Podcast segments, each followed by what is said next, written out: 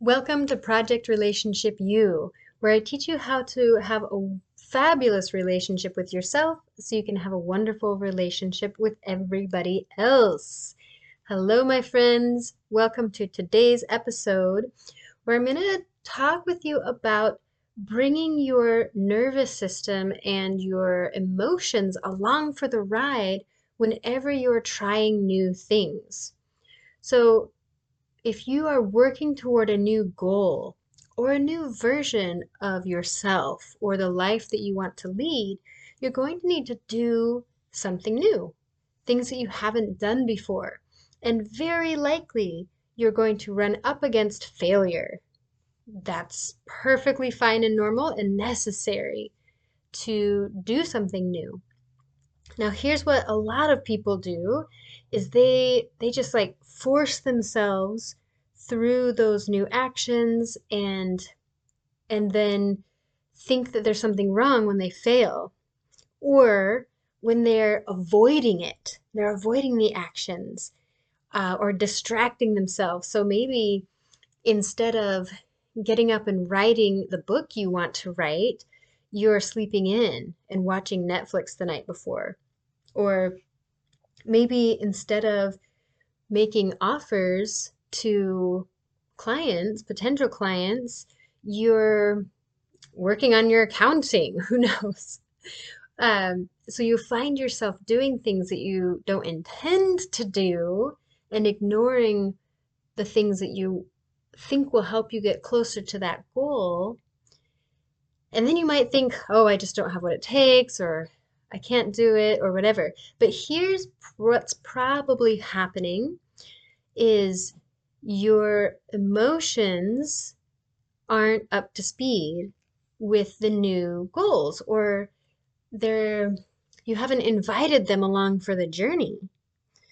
So what it looks like to bring them with you is to feel your emotions when they show up with that new thing you're trying. So let's say you you want to ask your boss for a raise and you feel anxious, maybe terrified. And so instead of asking your boss for a raise, you get stuck in a project and you try to be really good at that project. So maybe your boss will see that what your value is and they'll just offer you a raise instead of you needing to ask for it.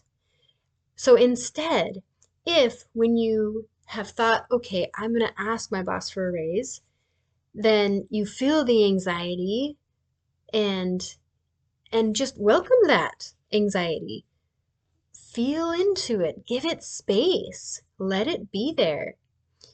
Let it take up um like a seat at the table and just feel it instead of trying to push it away or avoid it and then when you go to talk to your boss it'll be there, but you will have already addressed it and given it a voice. And so it's not going to stop you. Another example is if you are trying to build a business or um, let's say you have a counseling practice or a coaching practice or a massage practice or something like that, and you want to start marketing for your services, Maybe you've been working for somebody else for a long time and that's going well, but you want to start your own business. And so you're considering marketing for your own services, but you're afraid of being seen. And so anytime you write something about yourself or invite people to come get a massage from you, you feel all of this anxiety or fear or panic, even and so you never hit send.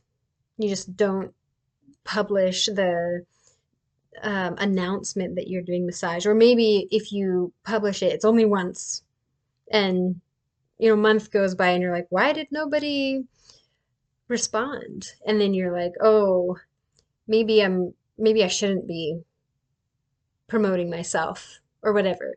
When really, what you need to be doing is feeling your emotions about it.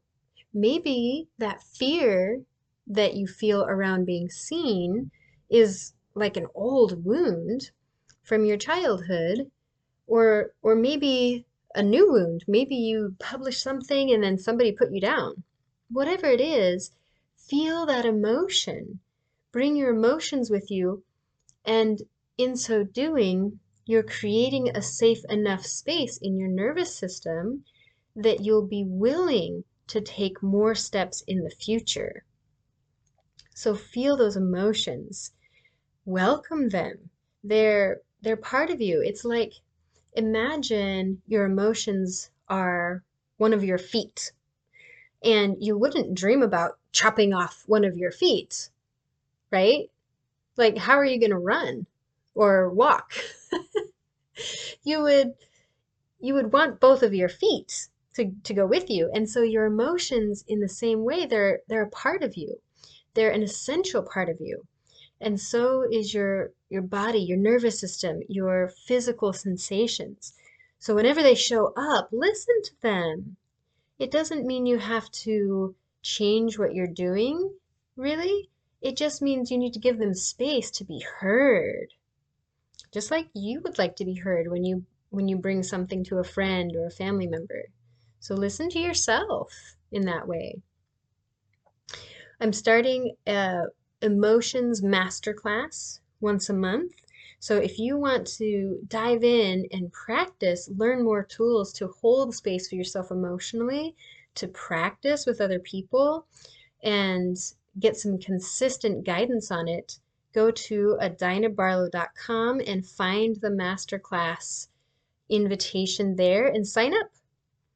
Thank you so much for listening. Thank you for the work that you're doing to create a wonderful relationship with yourself. It makes a difference for you and your happiness, and it makes a difference for everybody else you encounter. So, thank you.